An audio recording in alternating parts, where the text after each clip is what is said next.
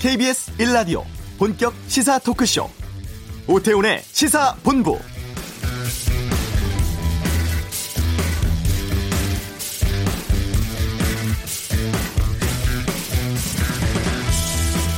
환자의 연명 의료 결정에 관한 법률이 지난 2월 본격 시행된 뒤 연명 의료를 유보하거나 중단하는 분들이 꾸준히 늘고 있습니다.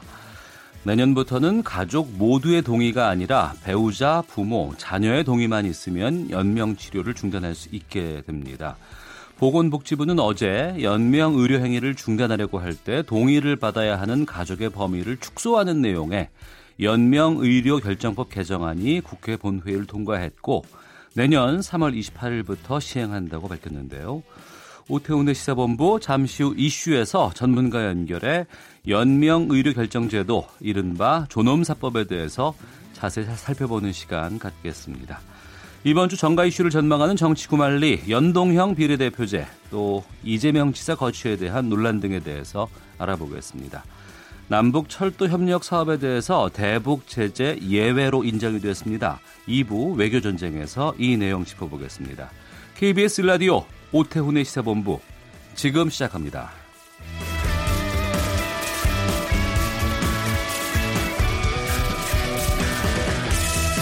네, 이 시각 핫하고 중요한 뉴스를 정리해드리는 김기화 기자의 방금 뉴스 시간입니다. 김기화 기자 어서 오십시오. 안녕하세요.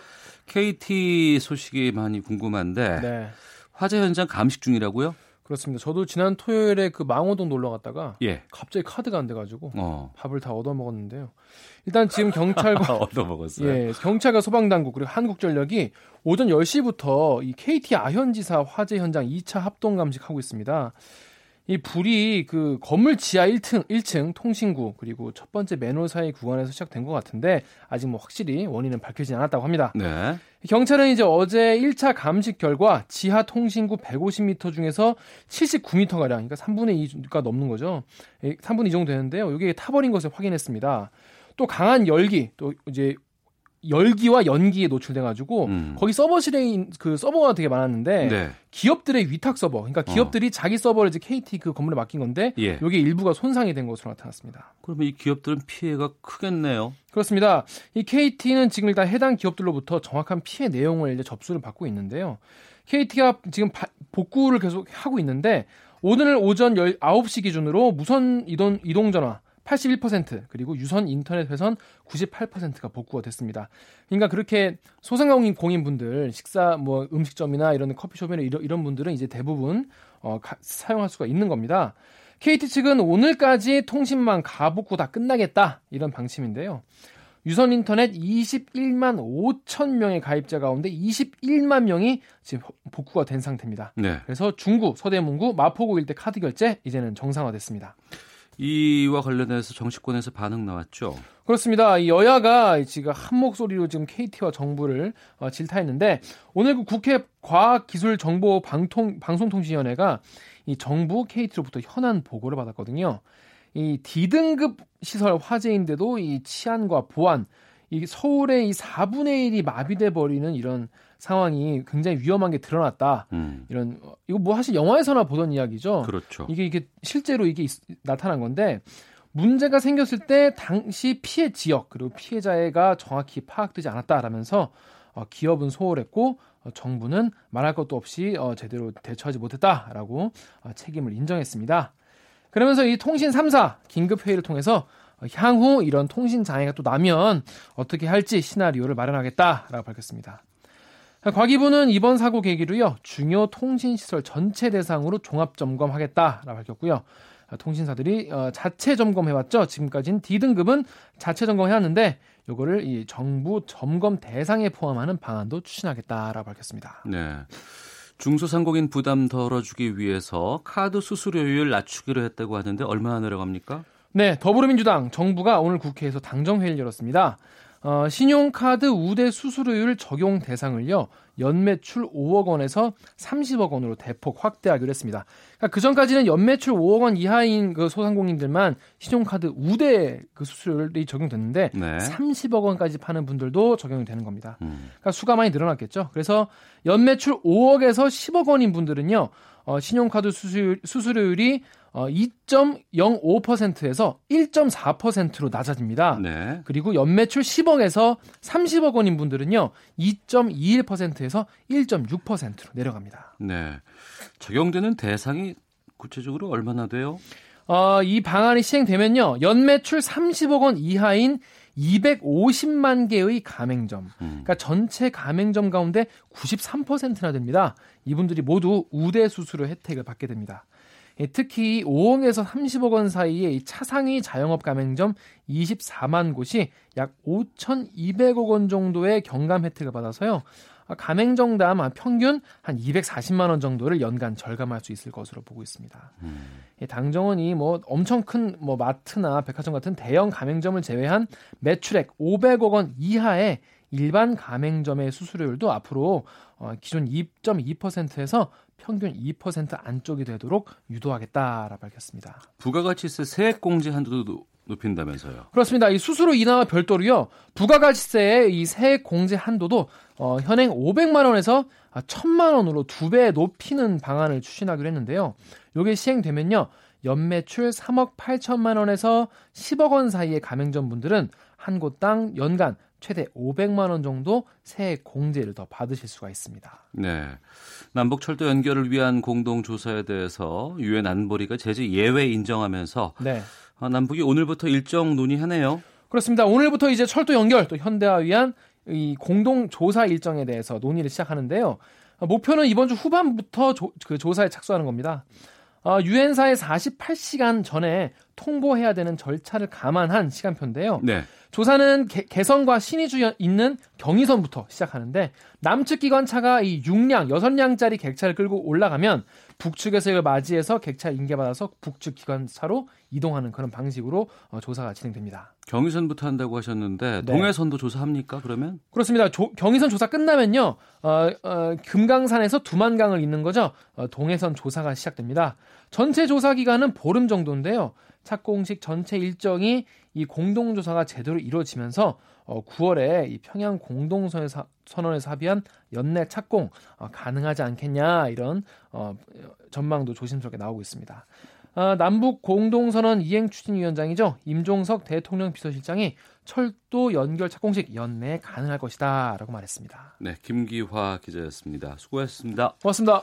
자, 이어서 교통 상황 살펴보겠습니다. 교통정보센터의 윤여은 리포터입니다.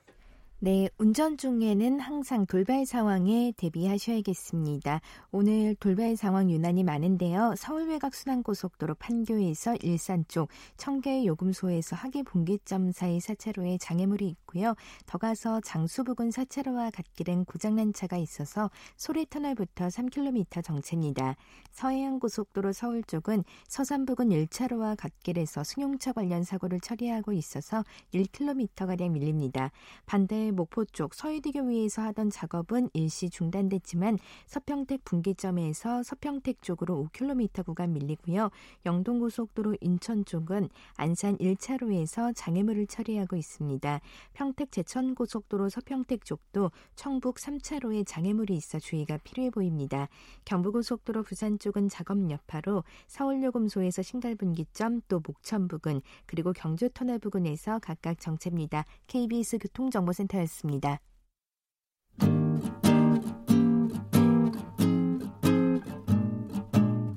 KBS 1라디오 오태훈의 시사본부 여러분의 참여로 더욱 풍성해집니다. 방송에 참여하고 싶으신 분은 문자 9730번으로 의견 보내주세요.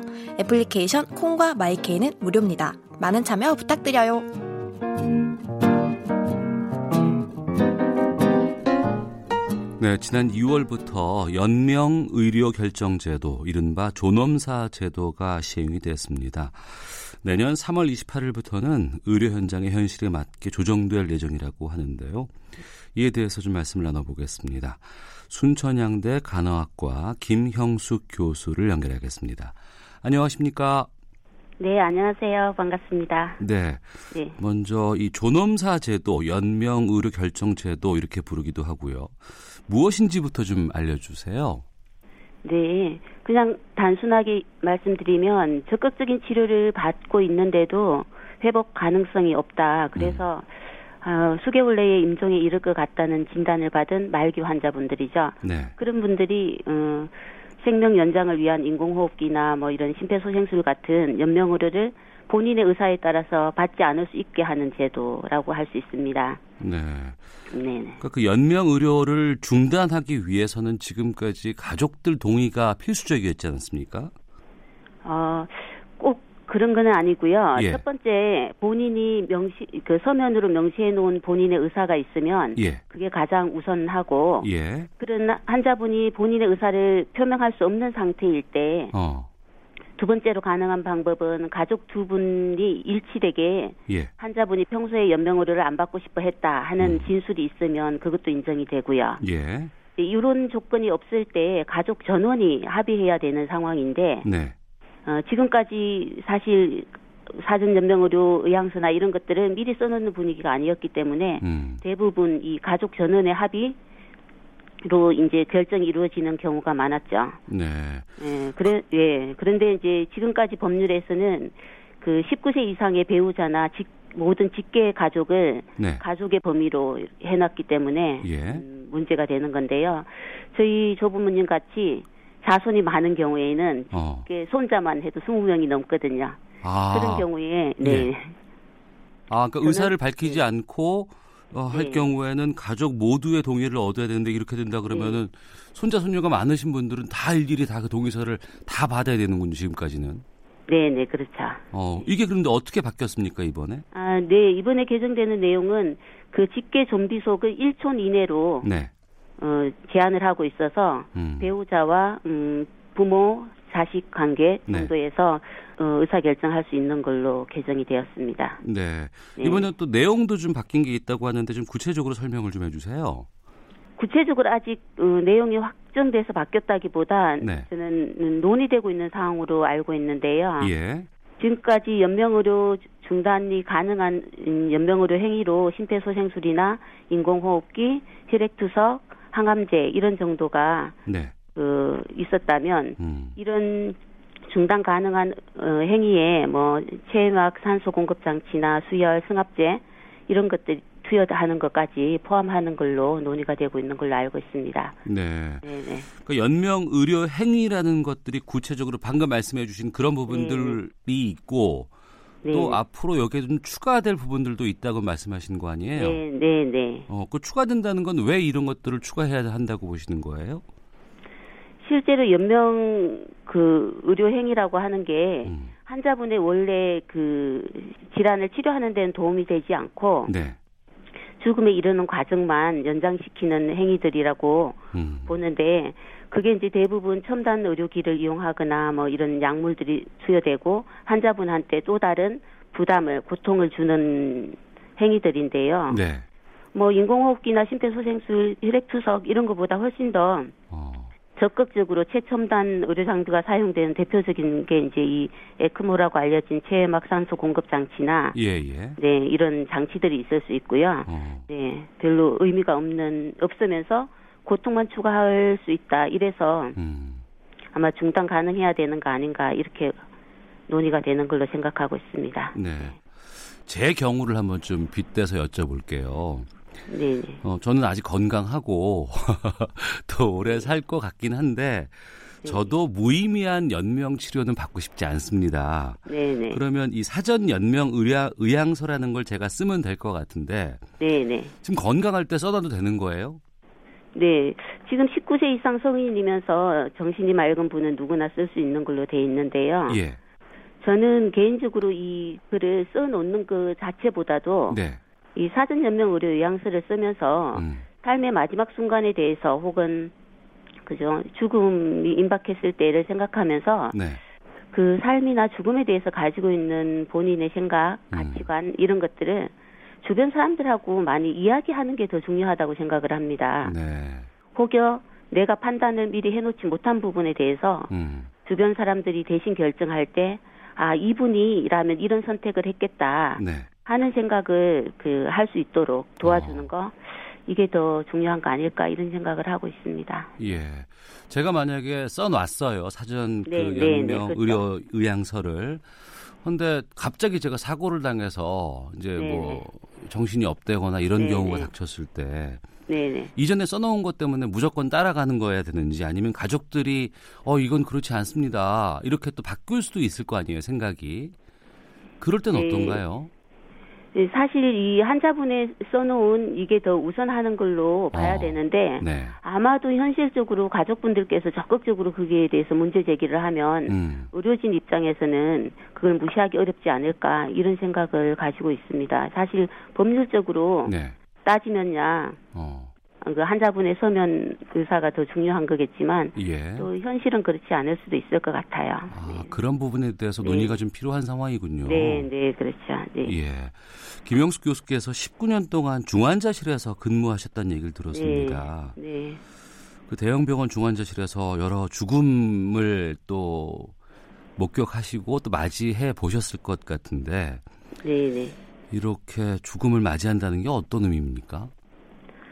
제가 중환자실에서 본 죽음은 그냥 한마디로 말씀을 드리면 고통. 어, 연명 의료를 받는 환자분 자신의 고통, 그 다음에 그거를 지켜보고 또 이렇게 그런 고통을 주는 행위를 하는 의료진들도 굉장히 고통스럽고, 네. 무엇보다도 저는 그 환자분 사후에 남아있는 가족분들한테 음. 그 남는 고통이 굉장히 컸던 걸로 기억을 합니다. 네. 그 마지막 순간이 그 환자분을 고통스럽게 했다는 제어식 같은 거, 음. 뭐 이런 것 때문에 남아있는 분들의 삶도 굉장히 크게 영향을 받고, 네. 이렇게 불행해지는 경우도 많이 봤거든요. 네. 그런 점에서 저는 중환자실에서의 고통은 환자나 가족, 의료진, 어, 죽음은 네, 그, 그런 분들의 고통이면서 동시에 그 과정 자체가 죽음에 이르는 과정이 고통스러우니까 죽음에 대한 공포를 계속 이렇게 확대 재생산하는 어. 그런 과정인 것 같다는 느낌을 많이 받았습니다. 예. 김 교수께서 쓰신 책 제목이 도시에서 죽는다는 것이라는 책이 있던데 네, 그러니까 앞서서 죽음은 고통으로 여겨진다고 이제 말씀해 네, 주셨는데 네. 그러니까 현장에서 간호사로서 목격했던 좀 잊을 수 없는 죽음 같은 것들이 있다면 네, 좀 네. 말씀해 주시겠습니까? 네, 네, 책이 나온 것처럼 대부분 사실 굉장히 제가 죄송해하면서 잊지 못하는 죽음들이 많은데 네. 그 중에서도 오늘 그 주제와 관련해서 좀 기억나는 죽음은 어떤 부인암을 앓고 말기 상태에 계신 분이셨는데요. 네. 이분은 어, 한 번씩 심정지가 오는 환자분이어서 흉부 압박을 하면 조금 회복이 돼서 또 며칠 버티다가 또 심정지가 오고 이런 거를 반복하던 분이셨거든요. 예. 그래서 이분이 점점 그 간격이 짧아지니까 어. 이분이 더 이상 심폐소생술을 하지 않겠다는 그 동의서를 작성을 하셨어요. 예. 그러면서 그때 그분이 작성을 하시면서 이제 내가 이거를 작성했으니 음. 다음번에 심정지가 오면 죽는 거다 이런 인식을 하시니까 네. 그때 주치의한테 뭐라고 했냐면 이제 어 준비가 됐으니 어. 근데 미국에 나가 있는 딸을 보고 죽고 싶다 이런 소망을 표명을 하셨거든요. 예. 그래서 보통 이런 동의서를 쓰면 저희 중환자실에 오지 않는데 음. 어, 주치의 판단에 이분한테는 따님을 보고 죽는 게 굉장히 중요한 소망이기 때문에 음. 일반 병동에서 간호사가 못 보는 사이에 돌아가실 수도 있어서 네. 연명의료는 하지 않겠지만 중환자실에서 따님 올 때까지만 지켜봐 달라 그래서 저희 병동에 오신 적이 있었거든요. 어. 그래서 실제로 그 따님이 도착해서 공항에서 어, 저희한테 이제 도착했다고 연락 오고 나서 네. 얼마 안 있다가 이분이 심정지가 오신 거예요. 어. 심정지가 와서 저희가 이제 갈등을 한 게 환자분이 예, 예. 써놓은 동의서도 있고 어. 환자분의 소망은 따님을 보고 죽고 싶다는 거고 또 도착하셨고 공항에. 예, 따님이, 네, 그래, 예, 예, 예. 그래서 저희가 잠깐 고민을 하다가 어. 사실 더 중요한 거는 저희가 인공호흡기를 하거나 이럴 정도는 아니니까 음. 마사지를 한 번만 더 해서 네, 네. 부인의 소망을 이루어 드리는 걸로 저희가 선택을 했었거든요. 네. 그래서 따님이 실제로 도착해서 그 의식은 없지만 어머니 손잡고 얼굴을 마주보고 있는 상태에서 임종을 하셨었어요. 음. 저는 저희가 죽음에 대해서 미리 알고 그런 사전 연명의료 의향서를 작성하거나 이러는 거는 네. 아마 이런 효과 때문이라고 생각을 하거든요. 음. 연명의료 자체에 대해서 절대 받지 않겠다. 특정 연명의료 이런 것보다도 네, 네. 예, 삶의 마지막 순간에서 음. 중요한 게 무엇이고 이루고 가야 되는 소망이 무엇인지 네. 이런 것들 이야기하고 서로 나누는 시간 음. 좀 그런 거를 보여주는 시간이라고 생각을 하기 때문에 굉장히 중요하다고 생각하고요. 그 부인께서도 사실 그냥 그 따, 아주 짧은 순간이지만 그 따님을 네. 그 마지막 순간에 만나고 돌아가신 거나 음. 그렇지 못한 거가 따님의 인생에서도 굉장히 다를 거라고 생각을 하거든요. 그렇죠. 예, 네. 맞습니다. 네. 어. 그 방금 말씀하셨던 것처럼 그 연명서가 있고 그리고 네. 또그 본인의 소망이 이제 상충되는 네, 측면이 네, 갑자기 네, 온거 아니에요? 네, 네. 그러니까 환자의 의사가 반영되기 좀 어려운 그 병원 네, 시스템에 네. 문제가 있을 것 같은데 네, 네. 어떤 것들이 있습니까? 아, 저는 그 환자분이 말기 상태에 있을 때 네. 환자분 상태에 대해서 정확하게 알려주기를 꺼려하는 가족 혹은 의료진의 분위기 그런 이런 것도 문제가 있지만 네. 또 하나는 급성기 병원이라고 하는 게 워낙에 이게 시간 분초 단위로 음. 그 의사 결정을 해서 최대한 빠르게 뭔가 처치를 하기 위해서 이렇게 일이 돌아가는 구조이다 보니까 네. 뭔가 일이 임박해서 결정을 하기는 굉장히 늦은 경우가 많습니다. 환자분 어. 상태가 나빠지면 예. 어, 환자분은 우선 검사실로 가세요. 보호자분은 남아서 보- 동의서 작성하시고요. 뭐 음. 이렇게 일이 벌어지는 거거든요. 네.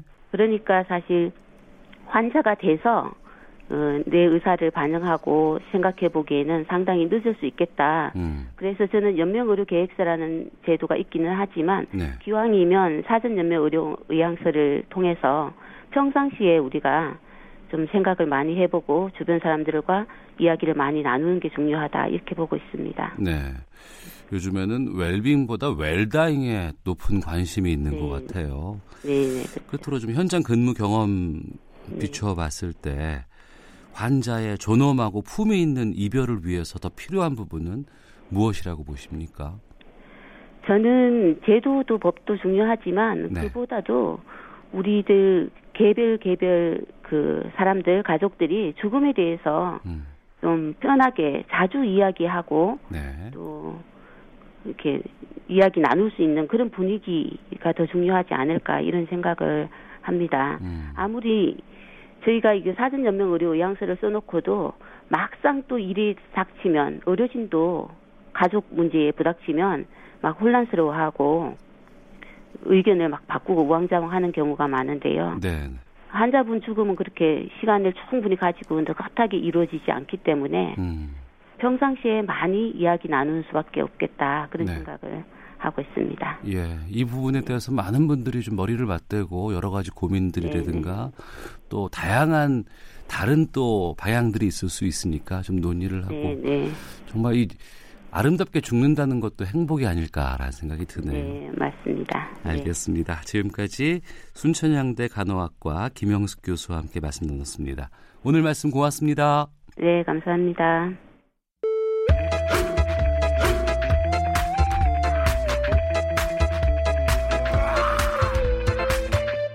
오태우래 시사 본부 네, 시사본부 듣고 계신 지금 시각 12시 43분 지나고 있습니다.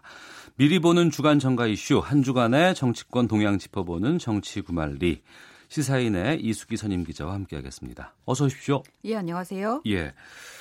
국회에서 정의당, 바른미래당, 민주평화당 3당의 당대표, 원내대표가 모여서 선거제도 개편 촉구 기자회견을 열었고 연동형 비례대표제 도입해달라 이렇게 요구를 하고 있는데 이 연동형 비례대표제 구체적으로 어떤 건지 좀 소개해 주세요. 그러니까 연동형이라는 말에 의미가 들어 있는데요. 지금은 네. 이제 국회의원 선거를 하면 우리가 지역구 선거 따로 하고 그리고 비례대표 선거 따로 하잖아요. 정당 선거를 하죠. 예, 정당 선거를 따로 해갖고 거기 정당 득표율에 따라서 비례 의석수 안에서만 나누잖아요. 네, 네. 근데 이제 연동형은 뭐냐면 이 두 개를 지역구하고 비례대표를 연동시켰자 일단 어, 선거를 해서 네. 어, 이를테면 30% 득표율을 가진 정당이 있다. 네. 그러면 전체 의석수가 300개면 지금 300개잖아요. 예, 예. 그러면 3, 3은 9. 90석만 가져갈 수 있는 거예요. 그 당이. 그러면 지역구에서 일단 당선된 사람들은 80명이면 80명 넣고 네. 나머지 10명을 비례대표에서 순서대로 해서 넣는 거죠. 음. 근데 이제 그렇기 때문에 그 전체 의석수는 무조건 정당의 득표율하고 비례하게 돼 있는 거예요. 네. 그래서 어, 사표 방지에 효과가 있고 음. 이를테면 뭐 어, 지지율은 그러니까 정당의 지지율은 20%밖에 안 되는데 네. 갑자기 전국에서 그, 저- 그 지역구 선거에서 다 득표를 해갖고 어, 의석을 과반 과대 그 대표하는 상황이 되는 거 음. 이런 부분들이 현재 문제이기 때문에 그거를 바꿔야 된다라는 네. 게 이제 야당들의 주장인데요. 음. 물론 어 이렇게 하다 보면 네. 그러니까 몇 가지 문제가 나오는데 제일 큰 문제가 이제 초과 의석이에요. 그러니까요. 아, 예. 이를테면 아까 얘기한 대로 30, 90석을 가져가야 되는데 만약에 지역구에서 100석을 얻은 거예요. 네. 예, 예. 그러면 비례대표 한 명도 가져가면 되잖아요. 하나도 못 가져가는 예. 거고 열 10석이 초과 의석이 되는 거예요. 지역구에서 당선된 사람을 이, 이 당은 90석만 배정이 되기 때문에 너네들은 안돼 이렇게 할 수 없는 거잖아요. 음. 네, 네. 그럼 10석이 초과가 되는 거예요. 어. 그러면 전체 의석수가 300개에서 310개로 늘어날 수밖에 없는 그럴 거죠. 수 있죠. 예. 그래서 이제 이런 그 어, 문제가 있고 또 비례대표 이를테면 어 그러면은 전국 지역구에서는 거의 득표를 못해서 음. 그러니까 이- 이긴 사람이 없어서 네. 어, 못하고 근데 그 전국 정당이 이를테면 10% 정도 득표가 돼서 네. 비례대표만 이를테면은 몇 사람을 해야 되는 상황, 30명을 해야 되는 상황이다. 네. 그렇게 되면 그 당이 비례대표에 있어서 과연 괜찮은 사람들을 국회의원으로 내세울 수 있느냐라는 음. 이제 어 자질 논란이 나올 수 있는 거죠. 예. 이제 그런 몇 가지 문제가 있는데 그 문제를 해결하기 위해서 지금 다양한 대안들이 나오고 있으나 아, 일단 더불어민주당하고 자유한국당은 어, 본인들이 지역구에서의 의석수를 가져갈 수 있고 또 비례대표에서도 현재 정당 득표율로 가져갈 수 있고 해서 합해지는 현재의 시스템이 제일 유리하다고 생각하기 때문에 네. 지금 미적거리고 있는 거죠. 그러니까 정치개혁 특별위원회 가동 중인데 여기서 이거 다루고자 한 네, 거 지금 아니었어요? 하고 있는 거죠. 예. 성과가 나올까요, 근데? 그러니까 지금 이게 안 나오고 있기 때문에 심상정 그 정의당 의원이 지금 위원장이거든요. 예, 예. 그 당연히 정의당이 가장 오래전부터 이 문제를 제기해 왔고 음. 어 그다음에 이제 바른미래당 평화민 평화민주당이 지금 가세해서 하고 있거든요. 소수. 정당으로서는 사실 이 부분이 굉장히 중요하다고 생각하기 때문에 그래서 올 연말까지 이 정계 특위에서 어 이 연동형 비례대표제가 도입되지 않으면 안 된다라고 지금 음. 생각하기 때문에 어제도 같이 그 원내대표 대표 연석회의 열어서 어 대통령한테 단판까지 이 하자. 음. 어, 대통령의 공약 사항 아니냐 네. 이렇게 얘기를 하고 있는데요. 근데 그만큼 그 얘기는 역설적으로 지금 정개특위 안에서 진전이 잘 안 되고 있다라는 음. 그런 얘기겠죠. 예. 그래서인가요? 그 정의당, 바른미래당, 민주평화당 대표들 기자회견 열고 대통령하고 5당 대표 단판 회동 제안하자 이렇게 했는데 그리고 이게 문재인 대통령 공약 사항이기도 하다면서요. 네네 말씀드린 대로 공약 사항이어서 네. 그러니까 대통령도 이 그러니까 비례성을 강화해야 되는 쪽으로 가야 된다라는 부분에 대해서는 의지가 있는 것 같은데요. 음. 말씀드린 대로 지금 당장 그 손익을 따져 보면 네. 음, 1, 2당이 이 가세할 수 없는 상황이기 때문에 지금 미적거리고 있는 거죠. 음. 그래서 어, 이해찬 대표가 아, 우리가 얘기했던 건 연동형 아니고 정, 권역별 정당 명부제다. 네. 이제 이런 얘기를 하면서 지금 음, 약간 소극적인 태도를 보이고 있어서 그래서 당끼리 얘기 안 되니까 대통령 나와라 이렇게 된 거예요. 어. 근데 지금 상황은 아마 대통령이 직접 바로 나오진 않을 것 같고요. 예. 왜냐하면 지난번에 그 여- 여야정 협의체 때 이미 12개 그 항목에 들어가 있어요. 하반 항목에 아, 들어가 예, 있거든요. 그렇기 때문에 대통령이 지금 또 다시 등장해 가지고 음. 그 부분에 대해서 감나라 배나라 할 수 있는 상황은 아닌 것 같고 결국은 이게 이제 여권 을 압박하는 그런 이제 수단으로 활용하는 거 아닌가 싶어요. 네. 지금 평화당에서는 그래서 어 316석으로 늘리는 네. 음, 그런 안을 지금 내놓고 있고 아, 의석 수를 늘 좀 늘리자. 왜냐하면 이게 비례대표를 좀 늘려야 되잖아요. 예, 현재 예. 의 지역구하고 비례대표 비율로 해갖고서는 그 연동형 비례대표제 했을 때 효과를 얻을 수가 없어요. 음. 그래서 지금 어, 아마 국민적 정서를 그 1, 2당에서는 제일 걸고 넘어지면서 이게 쉽지 않다라고 얘기를 하는 게 이게 이제 의석수를 늘려야 되는 것 때문에 그러는 건데 의석수 늘리는 것에 대해서는 국민들 거부감 상당할 걸요. 예, 그래서 이제 그거를 얘기를 하는데 예. 어, 그래서 정의당에서는 세비를 동결하고, 그러니까 음. 현재 세비 300명이 싸, 가져가는 세비로 한정하고 네. 그 대신 의원 정수를 360명으로 늘리자. 음. 그러니까 세비를 줄이면서 의원을 늘려서 이 연동형을 할 수 있는 토대를 만들자라고 얘기, 또 안이 나와 있는 상황이고 아까 말씀드렸던 또 평화당은 그러니까 조금만 최소화해서 늘리자 이런 안들이 나와 있는데 에, 그러나 이렇게 그 고비 이런 부분들에 대해서 고비들이 좀 있을 거기 때문에 시간이 조금 더 필요해 보입니다. 알겠습니다.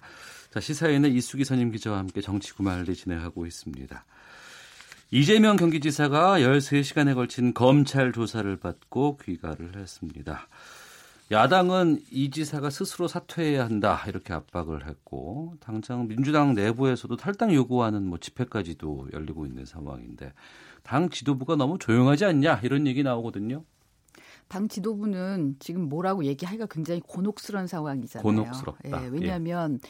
이 성격이 야당의 공격도 물론 있긴 하지만 어, 시작된 게 지금 친, 당내 친문 비문 간의 갈등의 양상을 좀 띠고 있고 그다음에 자칫 어느 한쪽의 편을 드는 것처럼 되면 권력 내부의 게이트로 비화할 조짐이 있거든요. 예. 그러니까 아마 청와대도 지금 이 부분에 대해서는 어, 노코멘트 하겠다 하면서 거리를 두고 있는 거고요.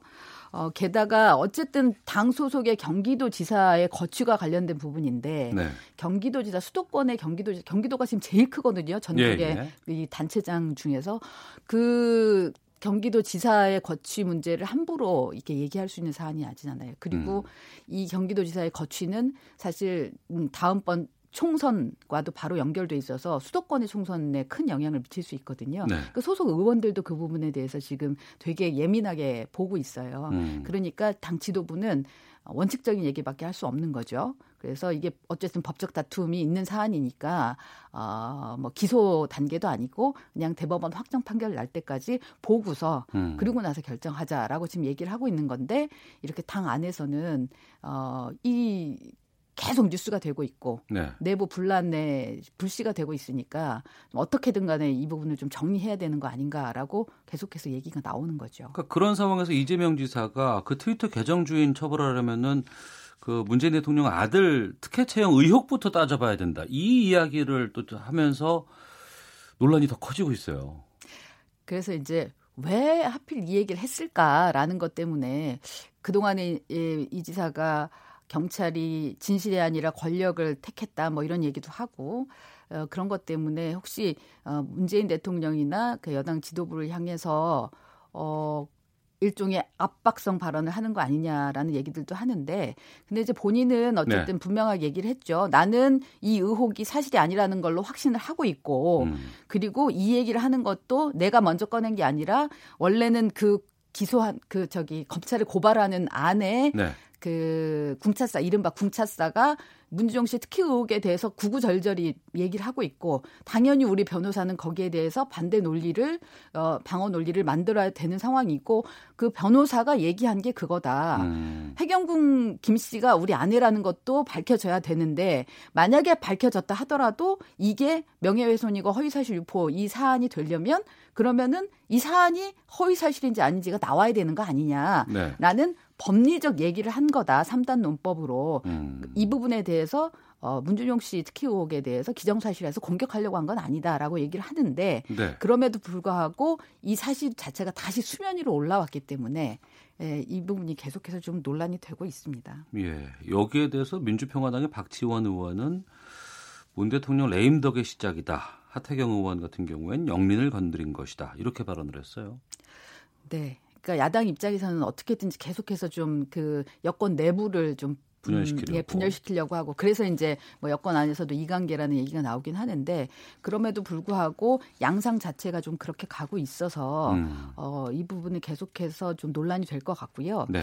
특히 문준영 씨 특히 의혹 같은 경우는 문준영 씨가 어, 본인이 이제 다 정리가 됐다고 생각하고 올 4월에 심재철, 하태경 이런 분들을 대상으로 해서 손해배상 소송을 냈었거든요. 네. 근데 이제 그 부분이 지금 그래서 어떻게 됐나 하고 좀 찾아봤는데 명확하게 기사로 나온 건 없고 음. 여권 내부에다가 좀 물어봤는데 이게 일부는 지금 하태경 의원 같은 경우는 무혐의가 됐다라는 얘기들이 있어요. 그러니까 뭐 그렇죠. 이 사실 여부를 떠나서 명예훼손 같은 경우에 왜 사실이라도 어 죄가 되는 경우가 있고 이게 또 국민의 알 권리와 관련된 부분이면은 위법성 네, 네. 조각 사유가 돼갖고 음. 또 문제가 안 될 수도 있거든요. 그래서 아마 그런 여러 가지 사연이 있을 것 같은데 이 부분을 좀 더 취재를 해봐야 될 것 같습니다. 예.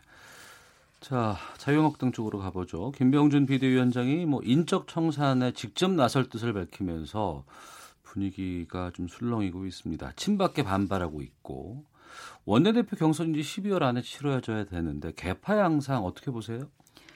뭐 이미 개파 분열이 좀 더 극대화되고 있고 예. 그 김병준 비대위원장도 똑같이 얘기를 했어요. 그동안에 우리가 어쨌든 그 지난번 지방선거에서 대패한 이후에 당을 좀 음, 개파 분열을 봉합하고 잘 그, 새로운 가치를 만들어 보려고 이제 비대위가 출범을 했는데 네. 어, 원내대표 선거 어 이제 당 대표 선거가 오니까 결국 또 이 개파가 살아나는 것 같아서 아쉽 음. 안타깝다. 그래서 그러지 않았으면 좋겠다 라고 이제 본인이 얘기하고 있는데 그건 그만큼 비대위원장도 느낄 정도로 당내에 개파의 목소리가 커지고 있다 라는 네. 걸로 보면 될 것 같고요.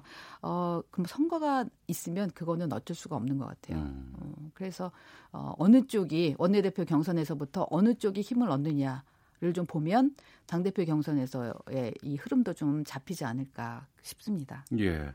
어, 김병준 비대위원장이 이제 왔을 때 주변에서 여기저기서 인적청산 해야 된다는 요구가 네. 있었지만 그거 안 했단 말이에요. 네.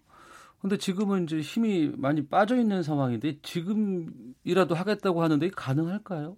그러게요. 저 이 지금 상황으로 보면 사실 쉽지 않은 거거든요. 예. 다만 이제 어쨌거나 어, 비대위가 개입할 수 있, 는 여지는 생겼죠. 왜냐하면 어, 253곳의 당협위원장에 대한 전수조사가 지금 다 끝났고 네. 그래서 여론조사 현장 시사 다 끝나서 이제 어, 3주 사이에 에, 이 교체할 사람, 그다음에 음. 스테이할 사람들을 다 아, 골라내겠다는 거거든요. 네. 이게 조강투기가 하는 일인데 음. 그래서 조강투기가 그 안을 올리면은 비대위에서 마지막 결정해서 나오는 거기 때문에 조강투기에서 만약에 통과했더라도 본인들이 봤을 때 그 기준에 부- 부합해서 통과했지만 어 여러 가지 이 사- 기준으로 봤을 때 아니라고 생각한 사람들은 이제 속가 내겠다라는 게 이제 비대위의 권한을 행사하겠다라는 거거든요. 예. 그게 얼마나 될지는 모르겠으나 음. 그러나 어쨌든 비대위에서는 그런 한두 가지라도 좀 보임으로써 마지막 그 존재의 이유를 삼고자 하는 거 아닐까라는 생각이 드는데요.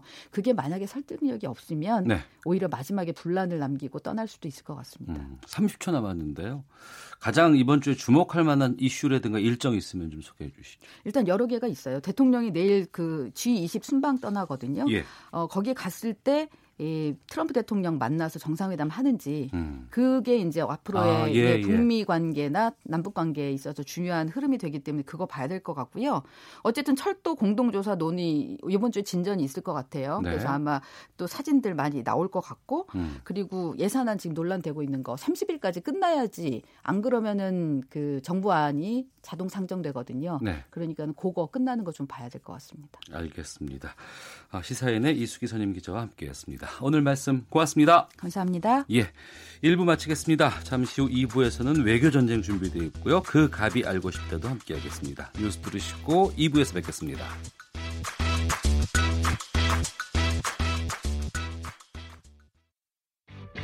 야, 아 왜? 점심시간에 뭐 하냐?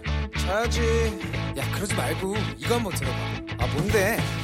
지금 당장 라디오를 켜봐 나른한 오후 깨울 시사 토크쇼 모두가 즐길 수 있고 함께하는 시간 유쾌하고도 신나는 시사 토크쇼 오태훈의 시사본부. 네, 매주 월요일 2부에는 한반도를 둘러싼 외교 현안을 짚어보는 시간 외교 전쟁이 있습니다. 오늘 외교 전쟁은 경남대학교 최형두 초빙 교수와 함께하겠습니다. 어서 오십시오. 네, 안녕하십니까? 예. 미국이 그동안 엄격하게 어, 기존 입장에서 다뤄졌었는데 여기서 한 발 좀 물러나서 남북철도 공동조사에 대해 대북 제재 면제를 이제 승인해 줬습니다. 이 결정은 어떤 이유에서 됐다고 보세요?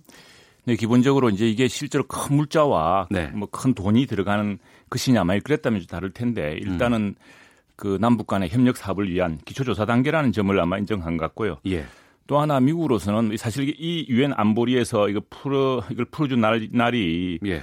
어, 미국에 우리 같으면 명절에 해당하는 추수감사절 날이었습니다. 아, 그랬습니까? 네네. 어. 그리고 미국 유엔 안보리에서 미국의 입김이 크기 때문에 네. 이 미국의 의중이 참 중요했는데 음.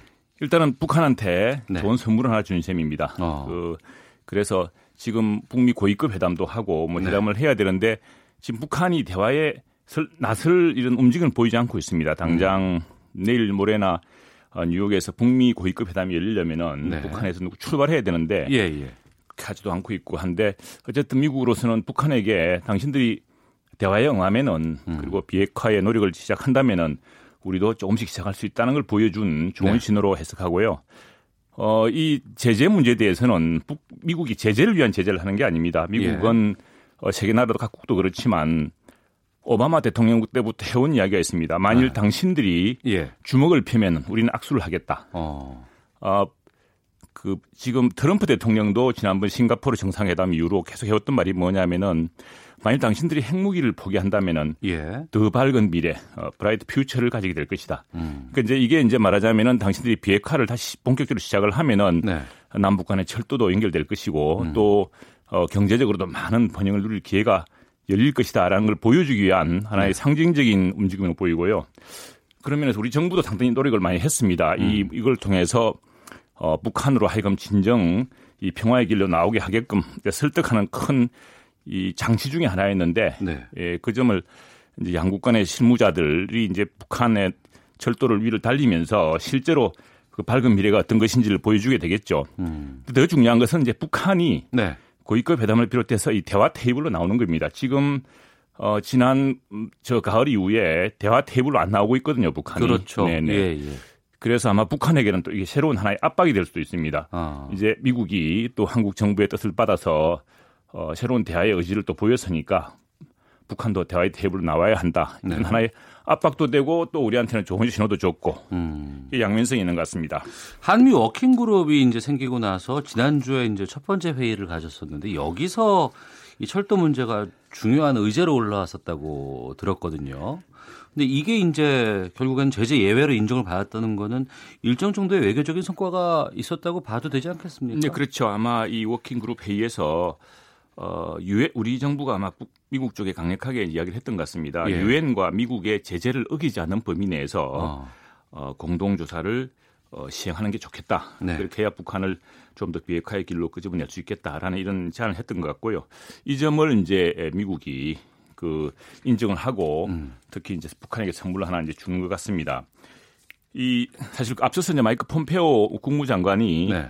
이, 이 워킹 그룹을 시작하면서 한 이야기가 뭐냐면은 어, 남북 관계가 음. 비핵화보다 빨리 가서는 안 된다라는 이런 우려를 표시했습니다. 그래서 어, 남북 관계 발전은 반드시 비핵화를 전제로 음. 이루어져야 된다. 이게 지금 그리고 일부 그 말 내용 중에 보면은 너무 남북 관계가 앞서 나가는 거 아니냐. 그럴 경우에 비핵화의 동력이 떨어진다라는 우려도 표시한 적이 있거든요. 폼페이오 장관이 네네. 어. 그렇습니다. 그랬는데 이제 음 실질적인 회담에서는 네. 회담에서는 우리 정부가 어, 비핵화를 끄집어내기 위해서도 비핵화로 어. 다시 돌아오게 하기 위해서도 그 가속도를 높이기 위해서도 이 정도는 해줘야 된다는 아마 설득이 통했던 것 같고 예. 그러나 이거 하고 실제로 이제 그 철도가 연결되고 공사가 되는 건 다른 문제입니다. 그건 엄청난 물자와 또 어, 돈이 들어가는 문제이기 때문에 어. 또 기술이 들어가는 문제여서 예, 예. 그건 또 별도의 유엔 안보리의 제재 해제 논의를 해야 되고 어. 또 한미 간의 논의를 해야겠죠. 예. 어, 착공식은 연내 지금 가능해지는 상황으로 가는 것 같아요, 이제는. 우리 정부가 그렇게 의지를 표시하고 있죠. 네, 네. 알겠습니다. 방금 그 폼페이오 장관 발언 말씀해 주셨는데 저는 지난주에 그 이 발언도 참 재밌던데 인터폴 총재 그 김종양 전 네. 경기 경찰청장 이 총재가 됐습니다. 김종양이 적임자다 이런 발언을 폼페이오 장관이 했단 말입니다. 네네. 이게 러시아 때문이라는 얘기가 있어요? 맞습니다. 이 당초 인터폴 신임 총재 후보로 강력하게 거론됐던 사람이 러시아의 알렉산드로 어, 프로코프추크라는 사람이었습니다. 예, 예. 그 당, 당시 부총재였습니다. 우리 김종양 신임 총재도 부총장이었습니다. 음. 아시아 부총재였죠.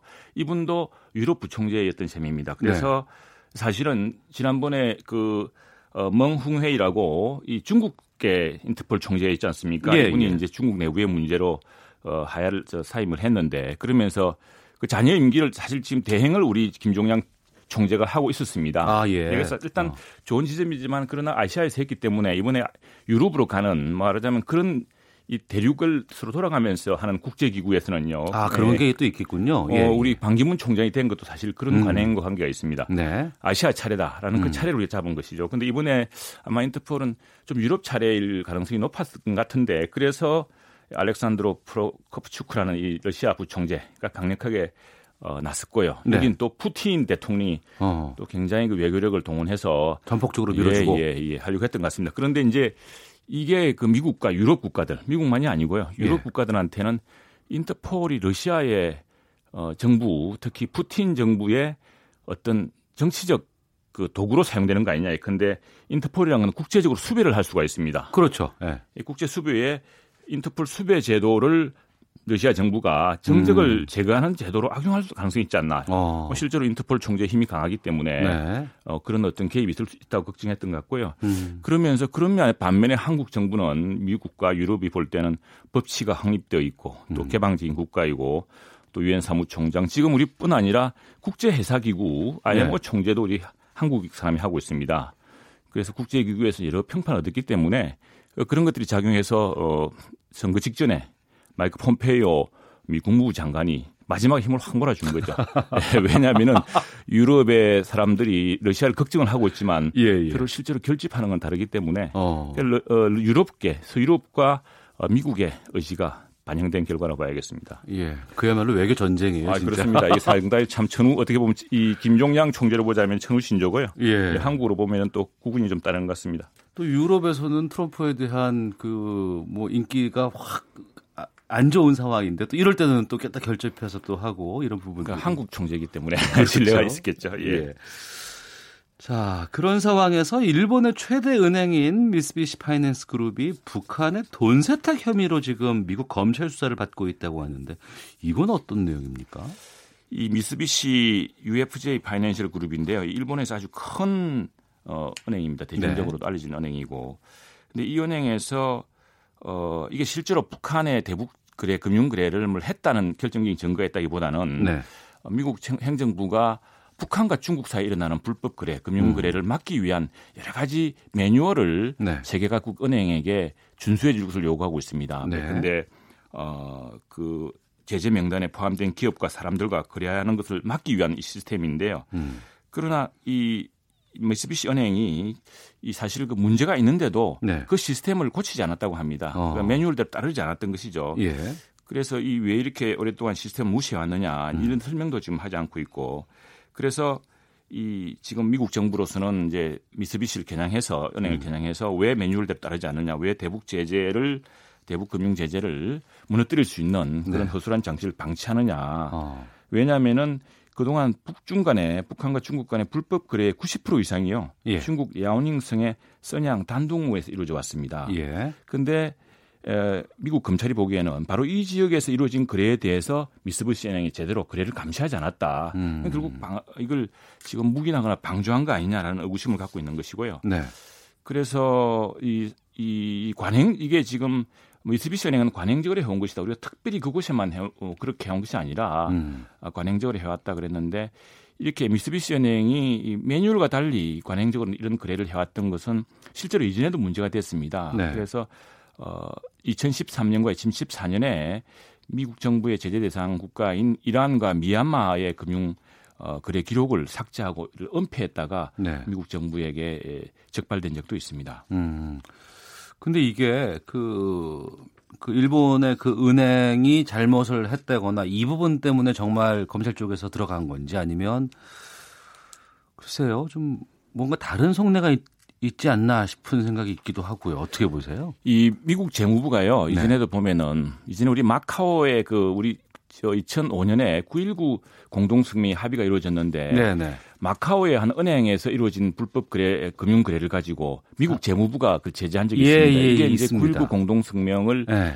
뭐 완전히 그 출발부터 어. 이 멈추게 만들었던 큰 사건이었는데 어 델타 아, 델타 뱅크인가요? 예, 아시아 예. 델타 뱅크인가 은행이었는데 그 은행에 대해서 이 재무부가 재무부 독자적인 조사건이 많습니다. 이전에 어. 이전부터 미국 재무부는 그 불법 마약 거래라든가 불법 범죄 자금 거래라든가 이런 것 때문에 미 국무부라든가 이와 달리 독자적인 금융 정보, 그 독자적인 정보가 있고 그래서 사실은 어떤 면에서 미 국무부보다도 불법 문제에 대해서는 네.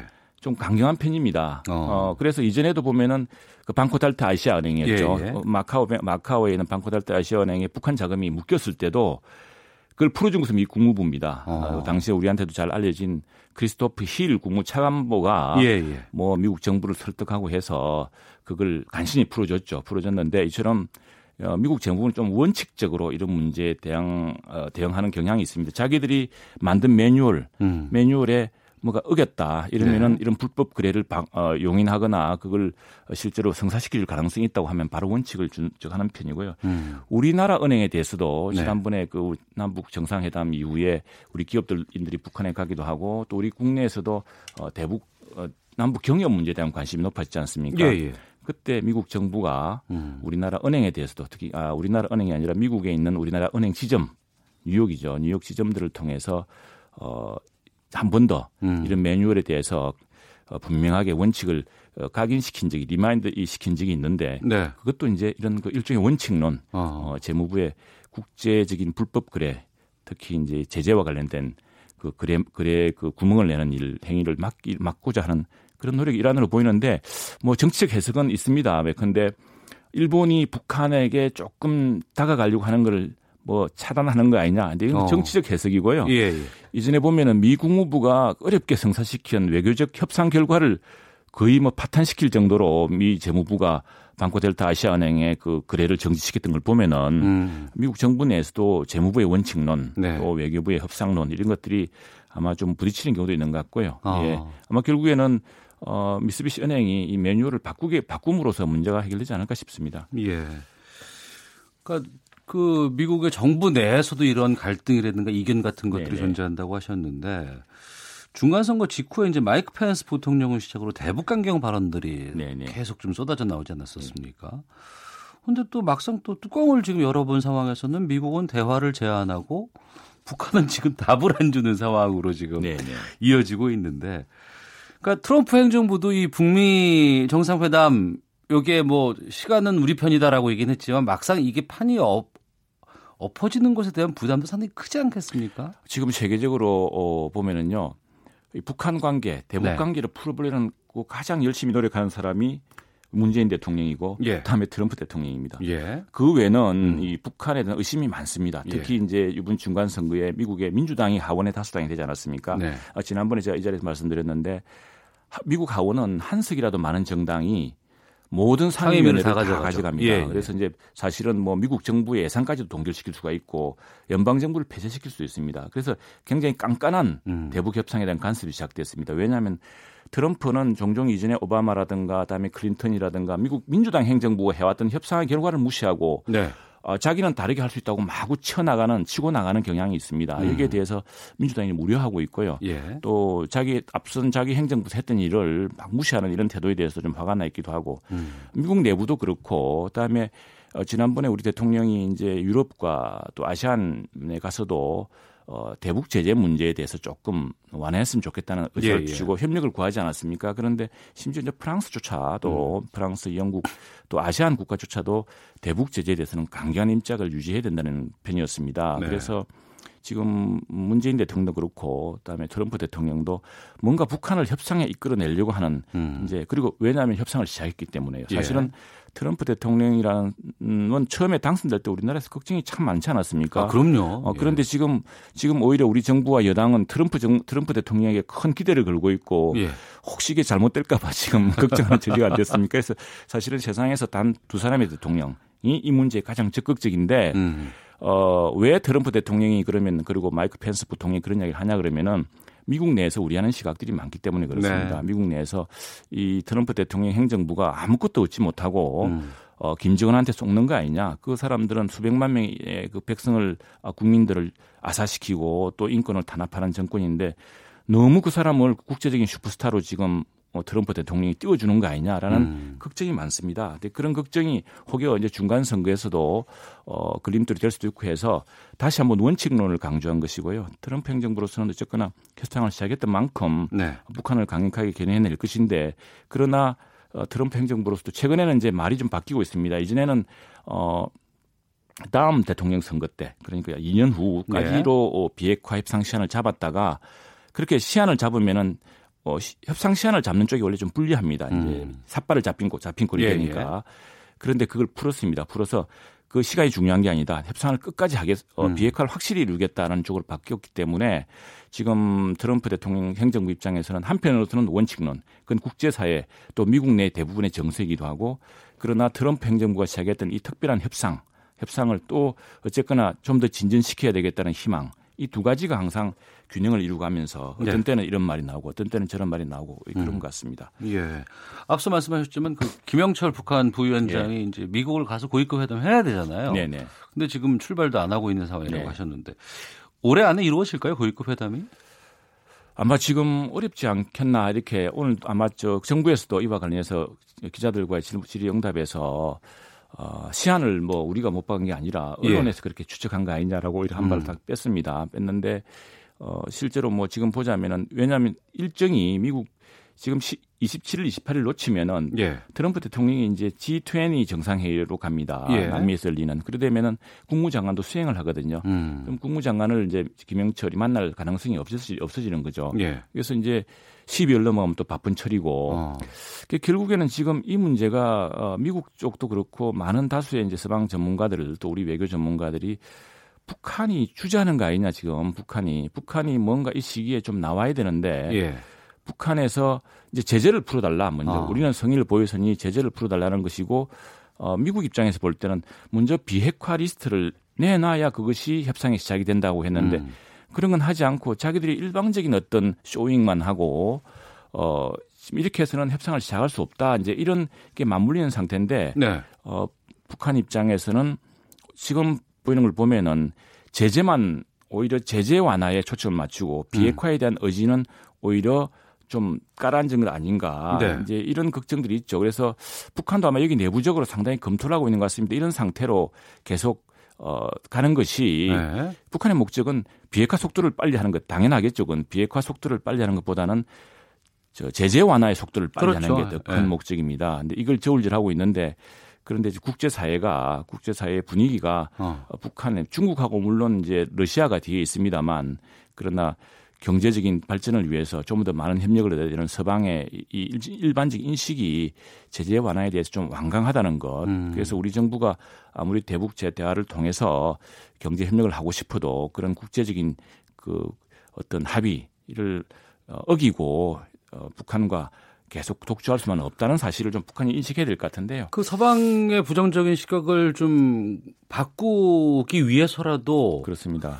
그 연내 그 서울 답방 연내 답방 가능성 얘기가 좀 나오고 있고 그렇습니다. 또 예. 오면 아무래도 많이 네네. 보이면 그런 그렇습니다. 것들이 좀 달라질 네네. 것 같은데 가능하다고 보세요? 지금 여기에 대해서는 우리 정부에서 어, 지난 지난주에 이제 사실 국회 정보위원회에서 서훈 국정원장이 예, 여기에 대해서 국정원장이 뭐 잠시. 연내란 말이 나왔다가 예, 예. 아 빠른 시간 내로 말이 말을 바꿨습니다. 지금 음. 연내는 이제 우리 정부가 바라는 가- 것이고 또 지난번 남북 정상회담에서도 연내 답방해 줄 것을 서로 요청하고 서로 그런 이야기가 오고 갔기 때문에 네.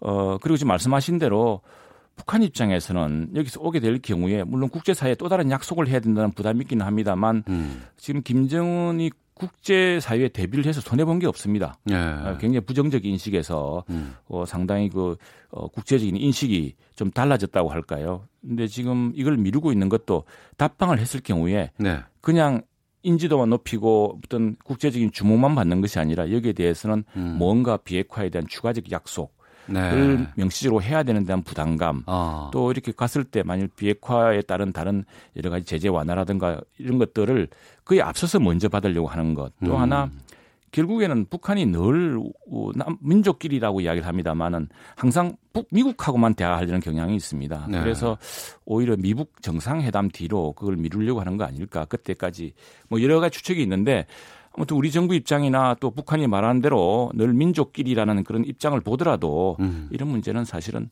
좀 우리 민족끼리 협의를 해서 비핵화의 길로 우리 대한민국을 믿고서 나가는 게 중요한데 네. 예, 그런 어, 주저 같은 게 보여서 좀 안타깝습니다. 음. 그렇기 때문인가요? 이번에 아르헨티나 G20 정상회담 참석처 이제 문 대통령 내일 아마 출발하는 것으로 알고 있습니다.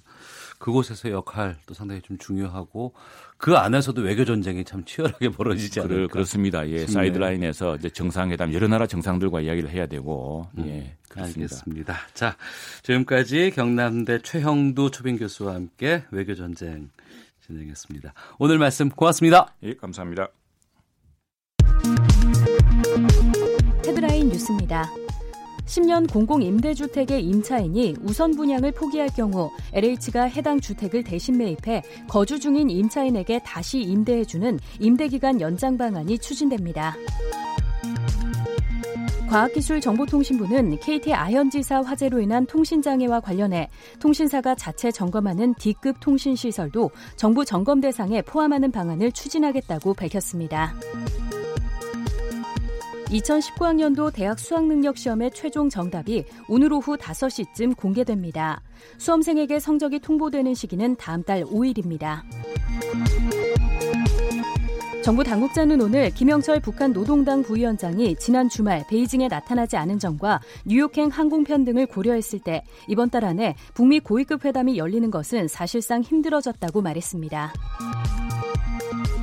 6.13 지방선거 과정에서 사전 선거운동 혐의로 검찰의 기소 의견으로 송치된 원희룡 제주지사가 검찰에 소환돼 조사를 받은 것으로 확인됐습니다. 김 재고가 쌓이고 있지만 양식 시설은 역대 최다를 기록했습니다. 이는 2018년산 김 가격이 평년보다 오르면서 높은 수익을 기대한 양식 어가가 시설을 늘린 결과로 풀이됩니다. 중소기업이 인건비 부담과 경영 악화 때문에 외국 인력조차 고용하지 않으려 한다는 조사 결과가 나왔습니다. 지금까지 라디오 정보센터 조진주였습니다. 이어서 기상청의 강혜종 씨입니다. 네, 먼저 미세먼지 정보입니다. 전북 부안에 초미세먼지 주의보가 발령 중입니다. 오늘 수도권과 충청, 영남, 전북 지역의 미세먼지 농도가 높겠고요. 내일도 많은 지역의 공기가 탁하겠습니다.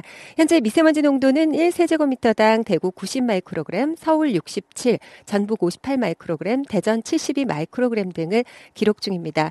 오늘 탁한 공기에 거름망만 있다면 하늘 모습과 기온만큼은 최적의 조건을 보이고 있습니다.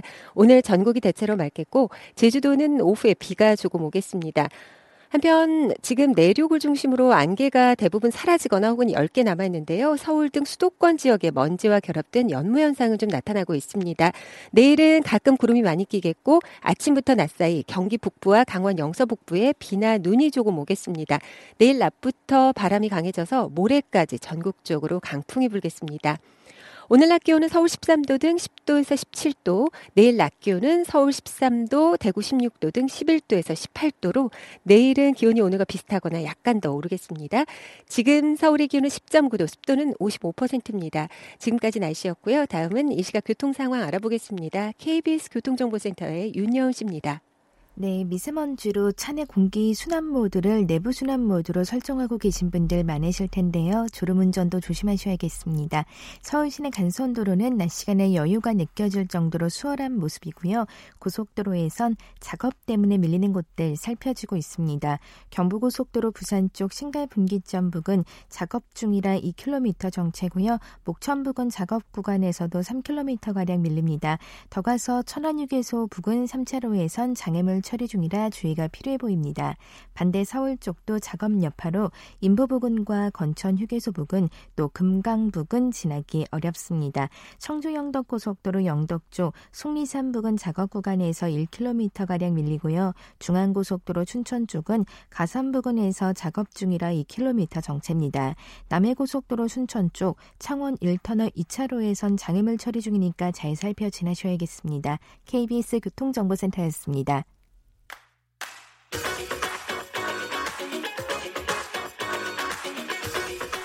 오태훈의 시사본부는 청취자 여러분의 참여를 기다리고 있습니다. 문자 번호 9730, 짧은 문자 50원, 긴 문자 100원의 정보 이용료가 있고요. 콩 게시판은 무료입니다. 생방송 중에 참여해 주세요. 네, 우리가 모르는 재벌가의 이야기를 들어보는 시간입니다. 그 갑이 알고 싶다. 재벌닷컴 정선섭 대표 연결하겠습니다. 나와 계시죠? 예, 안녕하세요. 예. 어, JTBC의 조수혜 아나운서가 박서원 네. 두산 매거진 대표와 12월에 결혼을 한다는 소식이 들려왔습니다. 네. 재벌가와 뭐 여자 아나운서 결혼은 뭐 이전부터 얘기가 좀 많이 있었던 그렇죠. 뭐 예, 숫자는 많았죠. 상황인데 먼저 보니까 이 박서원이라는 분은 두산 매거진 대표에다가 오리콘 부사장, 두산의 네. 전무 직함이 다양하네요. 예, 79년생인데 박용만 두산그룹 인, 인프라코라고 있어요. 예, 예. 두산에. 예, 그 회장의 장남인데 박용만 회장은 어 얼마 전까지 그러니까 한 2, 3년 전까지 두산그룹의 그 회장을 맡았었어요. 네. 어 제게 그 두산그룹의 3세인데 음. 에, 현재는 이제 4세 시대로 넘어가서 박정원이라는 회장한테 경영권을 넘기고 물러나긴 했습니다만은 네. 이 박용만 회장의 장남인데 에, 단국대학교를 중퇴하고 미국의 그 보스턴에 있는 School of Visual이라는 그 어, 아트 전문 회사인데 거기에 졸업을 하고 어, 현재는 말씀하신 것처럼 오리콤의 총괄 부사장 그다음에 또 어, 두산그룹의 유통사업부의 음. 에, 전략 책임자로 어, 그렇게 있습니다. 예. 저희가 이 시간 통해서 이제 재벌가들의 이제 혼맥도 한번 짚어본 적이 있었는데 네네. 주로 재계와 뭐 정치권 정도끼리 이렇게 뭐 결혼들 많이 하고 하는데 네. 이 박서원 씨는 이전에 한번 결혼을 그런 식으로 한 적이 있었다면서요? 예, 2005년도 좀 미국에서 이제 그 유학 생활을 할 때, 예, 구태회 전 그 LS 그룹 회장이 계신데 그분의 사남인 어 구자철 한성 현재 그 한성이라는 회사의 회장하시는 분의 예, 장녀인 구원희 씨하고 결혼을 했었는데 네. 예, 딸 하나를 두고 2010년도 그러니까 꽤 됐죠. 음. 한 7, 8년 전에 예, 이혼을 한 상태입니다. 네. 그 그러면 이 조수혜 아나운서랑은 좀 나이 차이가 좀 될 것 같은데요, 이박 대표가? 그렇죠. 박서원 대표는 이제 79년생이고, 어, 조수혜 아나운서는, 어, 92년생이니까, 어. 아, 나이 차가 뭐한 13살 정도 나는, 네. 어, 뭐, 요즘 남자들의 그, 로망이라 그러나요? 음. 어, 뭐, 조금 그 나이 차이가 있는 그런 그, 혼사 같습니다. 네. 이 조수혜 아나운서는 결혼과 동시에 이제 다니는 회사는 뭐 그만둔다는 뭐 기사가 나오기도 했었는데 네네네. 그 퇴사 후에 자녀의 가정 교육에 공을 들일 것이다. 두산은만 뭐 특별한 가풍 같은 게 있다면서요?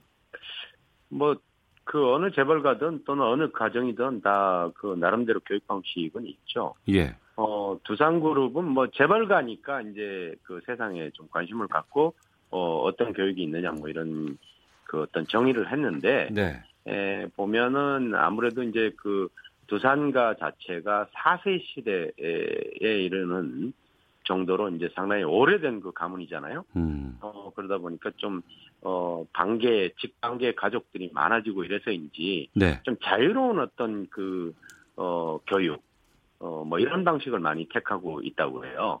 일테면은 어떤 재벌가에서는 이것은 하면 안 된다, 뭐 금기사항이 많잖아요. 예. 근데 두산가에서는 다소 좀 그 자녀들이 자유롭게 음. 자기가 선택한 어떤 인생 행로를 갈 수 있는 그런 쪽에 이제 자유를 주고 또 특히 이제 하나 그 특이한 거는 미국에서 어 교육을 반드시 받도록 하는 뭐 그게 어떤 자유주의하고도 좀 관계 있지 않나 이렇게 생각되는데 네. 에, 그래서인지 제, 그 두산가의 에, 자녀들이 대부분 어, 미국 유학자들이 좀 많아요. 음. 어, 물론 뭐 개 중에는 어, 안 간 사람도 있습니다만은 아들의 경우에는 대부분이 에, 미국 생활을 많이 한 어, 그런 특징을 갖고 있어요. 예. 두산이 이제 4세 경영까지 내려왔다고 하셨는데 네네.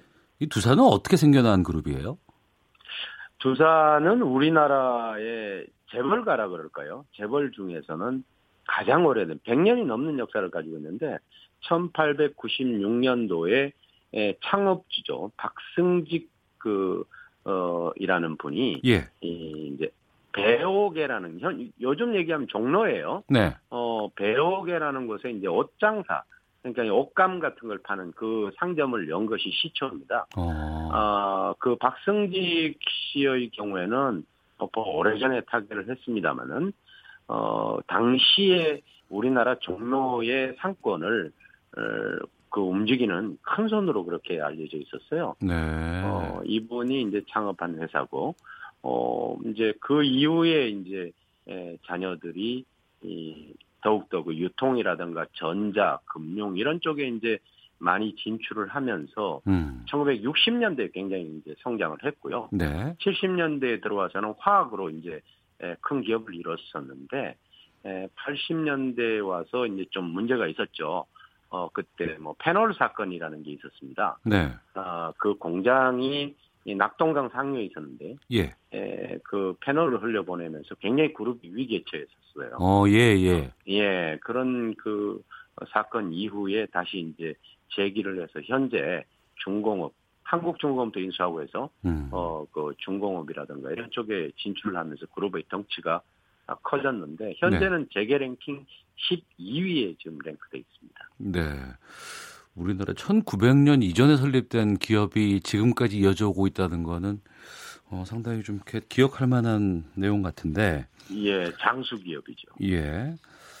근데 이제 앞서서 이제 4세 경영권 승계를 이제 끝냈다고 하셨잖아요. 음, 네, 네. 어, 박용만 회장 같은 경우에는 뭐 SNS로도 상당히 여러 가지 활동들도 많이 하는 분으로 알려져 있는데 네, 서둘러서 그렇죠. 이렇게 경영권을 넘긴 이유는 뭐라고 보십니까?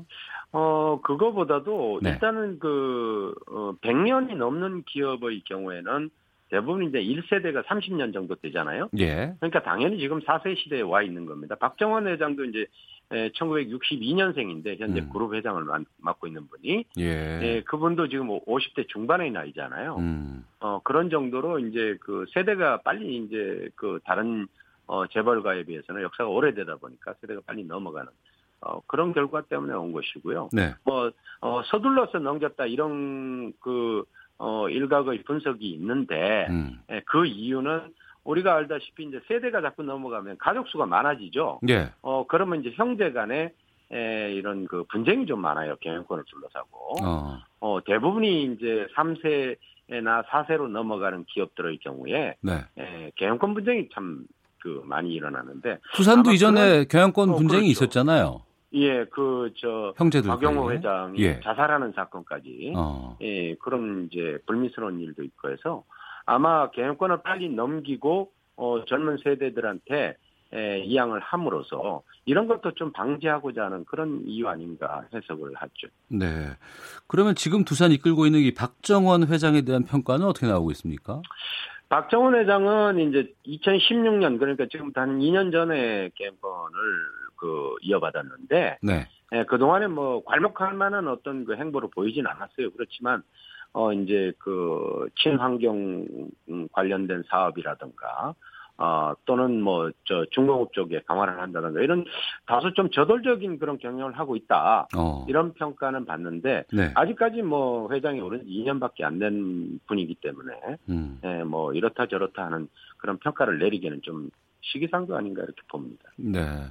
두산하면 특히 또 이제 많은 분들이 연관지어서 말하는 단어가 바로 야구입니다. 음, 네, 그렇죠. 어, 두산 베어스에 대한 그 팬심도 상당한데 박정원 회장도 야구에 대해서 상당히 많은 관심을 아주? 야구광이라고 알려져 있죠. 어. 어, 두산에 우리가 잘 아는 그 이제 이름이 이제 두산 베어스 아닙니까? 예, 예. 어, 이 두산 베어스가 아, 우리가 80년대 처음으로 프로야구가 단생을 했을 때부터 있었던 네. 아주 그, 어, 원조 말하자면은, 어, 야구팀이고, 또 그동안에 한국 시리즈, 그러니까 우리나라의 뭐 최종전입니다만 프로야구에 음. 한국 시리즈 우승도 여러 차례 했거든요. 예, 예. 어, 그래서, 어, 팬들도 많고, 또 연고지가 서울이다 보니까, 음. 아, 아무래도 이제 많은 팬을 거느리고 있, 있고요. 그리고 또 박정원 회장은 평소에도 뭐, 이, 저, 어, 구단의 훈련을 가서 네. 김밥까지 돌리고, 어. 뭐 선물도 주고 할 정도로 이제 야구를 좋아한다고 했는데, 이 야구를 좋아하게 된 이유는, 어, 본인이 뭐 어떤 그 언론 인터뷰에서 밝혔습니다마는 투수의 뭐 강속구와 타자가 빨리 치는 어떤 이런 속도감 때문에 자신이 야구를 좋아한다. 이런 얘기를 한 적도 있었어요. 네. 어, 그러고 뭐, 어, 원래도 뭐 한국 시리즈에 두산 베어스가 진출을 했었는데, 음. 에, 박정훈 회장이 빠짐없이 이, 뭐 경기 참관을 했다고 합니다. 네. 앞서 뭐 패널 유출 사태로 위기를 맞았다고 하셨는데 네네. 어, 최근에는 그 2014년도부터인가요? 계열사 네. 유동성 위기로 이제 구조조정을 하는 상황에서 오너 일가는 또 네. 배당으로 수백억씩 챙겨가지고 이것도 논란이 됐다는 기사가 있네요.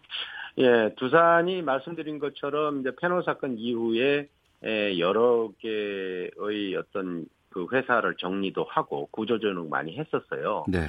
어 그러나 이제 그 어, 거액을 들여서 인수한 중공업 분야가 음. 아, 좀 그렇게 에, 성장을 못하고 정체돼 있었고 건설도 좀 어려워지고 이래서 이제 회사가 음, 뭐 상당히 좀 어, 위기 국면을 맞았었는데 네. 에, 우리가 잘 아는 그 Kentucky Fried Chicken이라는 그 외국계 브랜드 있죠. KFC요? 어, 예, 예. 그것도 그 두산 그룹 그, 그 두산 그룹이 그 로열티를 갖고 있었어요. 어. 어, 한국의 그 유통을. 예. 근데 그 회사도 이제 에, 다시 그 외국계 파는 어, 뭐 돈은 돈도 뭐 꽤 받았습니다만 한 2조 원 이상의 매각 대금을 받았습니다만은 네. 그런 정도로 구조조정을 많이 했는데 음. 에, 이제 2014년도 무렵부터 어, 이 대주주 일가족의 배당금이 굉장히 많아졌어요. 예. 어, 물론 뭐, 어, 그 주식을 산 소액 주주들도 많이 받긴 했겠지만, 음. 뭐 절대적으로 어, 대주주들이 많이 받았겠죠. 네. 어, 그런데 주당 뭐 한,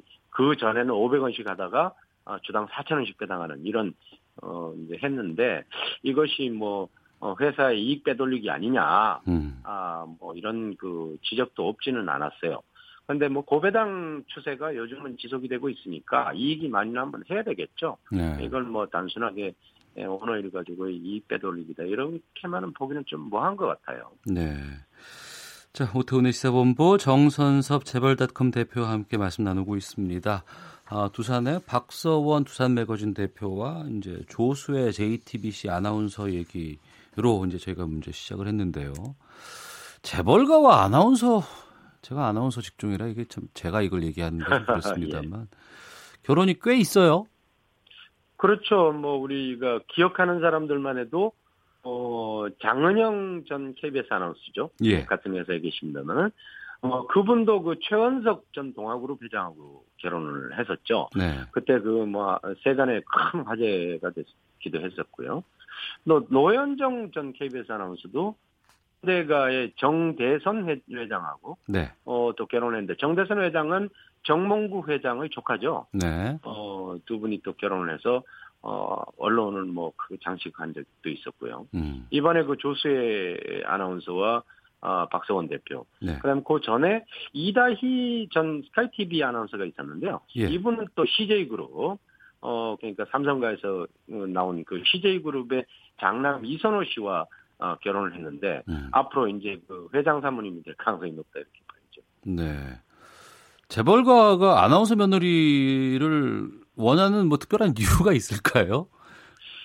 아, 그건 뭐 저희가 좀 이렇게 에, 뭐, 뭐 어떻게 이렇게 말하기는 좀 어렵습니다만은 네. 어, 아무래도 아나운서라는 그 이미지가 예. 굉장히 좀 깔끔하고 음. 어, 또 단정하고 또 스마트하고 스마트하다 그러나요? 명석하다 그러나요? 잖아요. 뭐 어떤 그 이미지 자체가 굉장히 그 어, 사회적으로 뭐 인식이 돼 있고 네. 또 어, 아무래도 그 어, 재벌가의 자녀들이 음. 이 그들만의 리그라는 부분이 있죠. 예, 예. 어, 아마, 아, 이런 그 유명인들과의 서로 그 소통되는 어떤 그, 뭐, 어떤, 어, 관계들 때문에 음. 이런 만남이 이, 비교적 어, 쉽게 되지 않느냐. 네. 그래서 어, 재벌가와 아나운서의 결혼이 좀 많은 게 아니라 그렇게도 뭐 보여집니다. 예. 그런 이미지가 좋아서 그런 것들이 있을 수도 있지만 또 일반적으로는 좀 그런 부분들 때문에 좀 거부감이 좀 생기는 부분도 좀 요즘에 있지 않나 그렇죠. 싶기도 하네요. 예, 너무 뭐 이렇게 에, 뭐 그러니까 그 부분인데 예. 이 재벌과 결혼을 하게 되면 아나운서들이 다 방송 활동 정리하고 회사를 그만둬요. 네. 여기서 오는 얘기들이 좀 많이 좀 있는 것 같아서 좀 씁쓸하기도 합니다. 그거 저로서. 그거는 뭐 저 아나운서이신 그 우리 앵커께서 잘 이해를 하실 거라고 보는데 아, 아무래도 아나운서라는 어떤 직종이든 상당히 힘들고 어렵지 않아요? 어 그렇기 때문에 아, 뭐 이런 재벌가와 결혼을 하면 네. 또 그런 것도 있고 가족들이 또 뭐 계속 그 어, 화면에 나오는 것을 안 좋아할 수도 있고요. 음. 뭐 여러 가지 요인이 작용하겠죠. 예. 알겠습니다. 뭐 여기까지 듣도록 하겠습니다. 네. 자, 그 갑이 알고 싶다. 정선섭 재벌닷컴 대표와 함께했습니다. 오늘 말씀 고맙습니다. 네, 고맙습니다.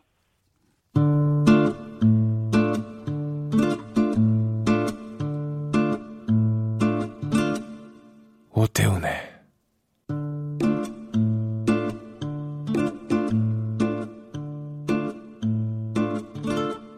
시사본부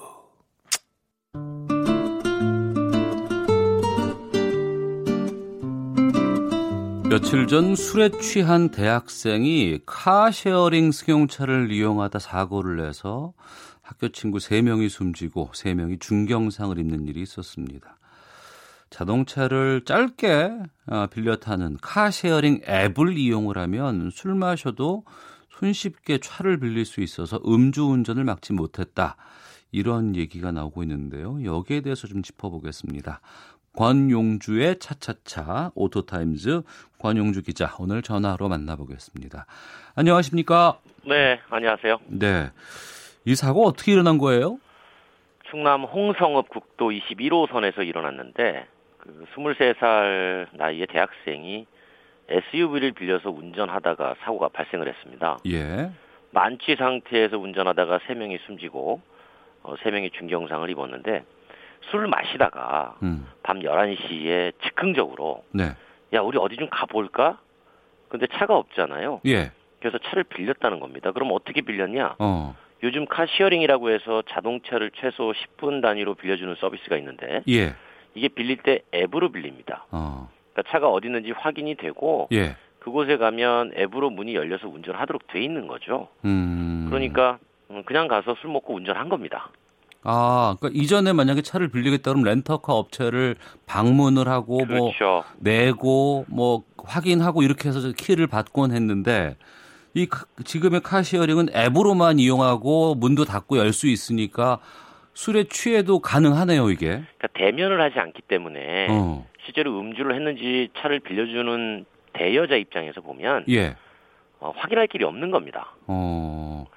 특히 이런 그 초단기 렌터카를 대학생들을 비롯해서 젊은 층들이 많이 이용하잖아요. 그러니까 왜 재학생지 주력 소비층이냐면 일단 자동차를 보유할 경제적 능력이 그렇게 높지 않잖아요. 예.